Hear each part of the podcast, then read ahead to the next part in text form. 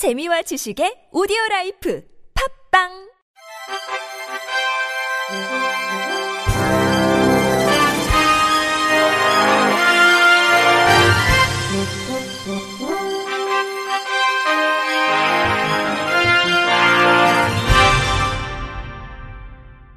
청취자 여러분 안녕하십니까? 10월 18일 수요일 KBIC 뉴스입니다. 선거를 앞두고 각 정당이나 후보자가 제출한 선거 공보물을 별다른 접근성 보완 조치 없이 시각장애인 유권자에게 그대로 제공하는 것은 차별행위라는 국가인권위원회 판단이 나왔습니다.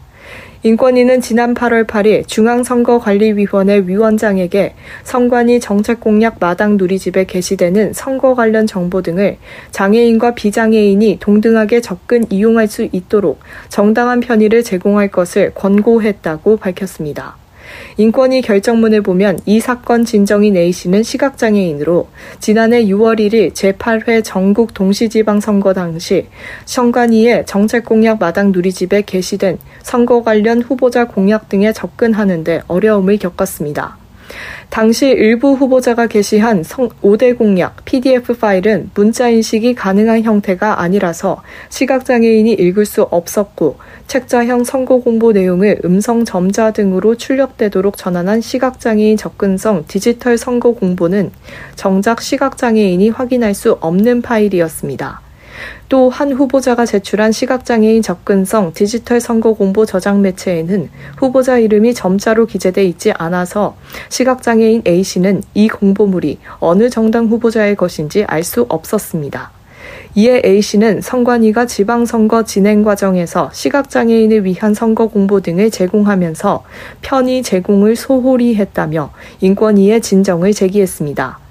이에 대해 선관위는 시각장애인 접근성 디지털 선거 공보의 제작 주체는 후보자라며 관할 구시군 선거관리위원회는 후보자의 해당 선거 공보의 저장 매체 배부 업무를 대행할 뿐이라고 말했습니다. 또 정책 공약 마당 사이트의 자료는 정당과 후보자가 제출한 것을 편집 없이 그대로 게시해야 하는 것으로 공정성 중립성을 유지해야 하는 선관위가 임의로 해당 파일을 재가공할 수 없다며 선관위가 차별 행위 주체가 되지 않는다고 해명했습니다.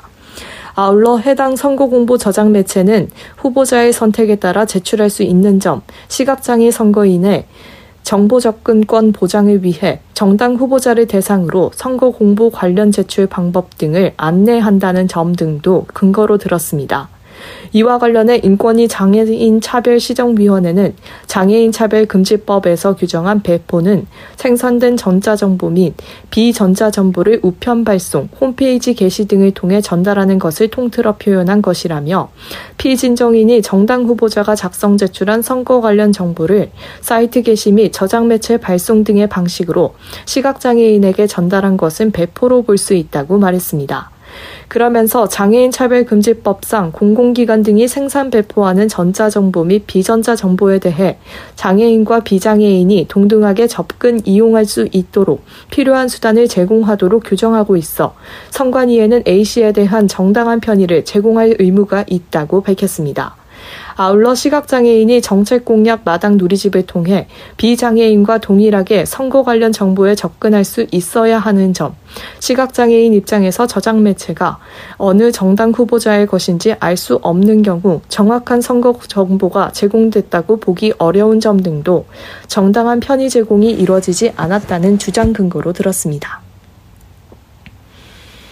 동료 지원가와 사업 참여자, 장애인 단체 활동가들이 동료 지원가 사업 폐지를 규탄하며 고용노동부의 사업 폐지 철회와 사과를 촉구하는 1인 시위에 돌입했습니다. 동료 지원과 사업 폐지 대응 공동행동은 어제 서울지방 고용노동청 앞에서 동료 지원과 사업 폐지 규탄 공동성명 발표 및 1인 시위 선포 기자회견을 열었습니다.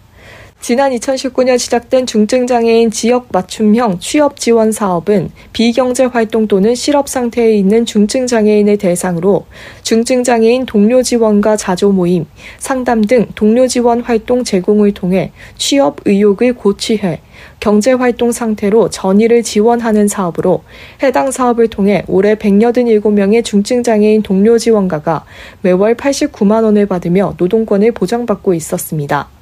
하지만 지난달 1일 정부가 국회에 제출한 2024년도 예산안에는 중증장애인 지역 맞춤형 취업 지원 사업의 예산이 전면 폐기됐고 187명의 동료 지원가는 내년 실직 위기에 놓였습니다. 이날 기자회견에서는 동료 지원가 162명과 사업 참여자 362명, 동료 지원가 사업 수행기관 53개의 동료 지원가 선언 회고 및 사업 폐지 규탄 공동 성명이 발표됐습니다. 이들은 성명서를 통해 사업 폐지 이유 중 하나가 실적 부진이다. 우리는 떳떳하다. 실적이 낮은 것은 이 사회가 중증장애인에게 일할 자리를 내어주지 않기 때문이다. 동료 지원과 사업을 통해 참여자들이 실제로 취직을 하면 일자리가 있어야 하는데 일자리가 없어서 실적이 낮은 것을 왜 우리 탓을 하느냐고 지적했습니다. 이어 고용부는 갑자기 일자리를 잃은 고용 동료 지원가에게 복지부의 일자리나 민간 표준 사업장 일자리를 소개해 주겠다고 말했다며 우리 일자리는 복지가 아니라 노동이라며 고용부와 기획재정부는 우리를 평가하기 전에 먼저 스스로를 돌아보고 법에서 정한 것처럼 중증장애인의 일자리를 만들라고 요구했습니다. 마지막으로 우리의 염원처럼 소중한 동료 지원과 일자리를 되돌려라. 우리의 일자리를 맘대로 없애고 중증장애인 노동을 내던져 버린 것을 사과하라. 중증장애인이 동등하게 일하고 살아갈 수 있도록 일자리를 만들고 책임지라며 우리는 고용부가 동료 지원과 사업 폐지를 즉각 철회하고 사과하는 그날까지 1인 시위를 이어나가겠다고 강조했습니다. 국회 국토교통위원회 소속 더불어민주당 김민철 의원은 어제 국감 자료를 통해 국가인권위원회가 국회에 제출한 자료에 따르면 최근 3년간 장애인 교통 탑승 거부 등 사건 접수 처리 건수가 432건에 달하는 것으로 확인됐다면서 우리나라의 교통약자는 총 인구의 30%를 차지하며 2026년까지 매년 0.5%씩 증가할 것으로 전망돼 제도 개선이 시급하다고 지적했습니다. 최근 장애인 교통 탑승 거부 사례는 심심치 않게 접할 수 있는데 지난해에는 대한항공이 자폐성 발달 장애인의 하기 조치를 내려 국민들로부터 빈축을 샀고 올해 3월에는 휠체어 승강 시설이 장착된 저상버스 기사와 아시아나 항공이 장애인의 탑승을 거부해 인권위에 진정되기도 했습니다. 특히 이렇게 접수된 진정 중 인권위 조사를 통해 저상버스의 전동 휠체어 이용, 장애인에 대한 탑승 거부와 장애인 콜택시 거부 등 올해 총 3건의 사건에 대해서는 구제 조치 및 장애인 편의 제공 등에 대한 교육을 권고한 바가 있습니다. 김 의원은 올해 8월 작성된 인권위의 장애인 이동권 보장 현황 모니터링 결과 보고서를 보면 2021년 기준 지자체별 특별교통수단 보급률은 86%로 경기 경남을 제외한 다수의 지자체는 법정 운영 대수 기준에도 미치지 못하고 있다면서 보행 환경의 이동 편의 시설 기준 적합 설치율이 77.6%로 이동 편의 인프라가 법적 기준에 미치지 못하고 있다고 지적했습니다. 이어 장애 여부를 떠나 인간 누구나가 동등하게 이동의 자유를 갖고 정당한 편의 제공을 받을 수 있어야 한다. 이동권과 관련된 특별교통수단 등의 확대와 함께 보도 점자블록 관리 체계 강화로 보행 환경 개선을 서둘러야 한다고 강조한 뒤 이제는 barrier free 관점에서 특별교통수단의 다양화와 확대 도입이 절실하다고 덧붙였습니다. 경기도 교육청이 특수교육 현장 인력 부족 문제를 개선하기 위해 특수교사, 특수교육 지도사 등 현장 인력을 지원합니다. 도교육청이 어제 경기 북부 청사 브리핑실에서 특수교육 현장에서 가장 시급하게 필요로 하는 정책을 4대 영역 11개 과제로 담은 경기 특수교육 활성화 3개년 계획을 발표했습니다.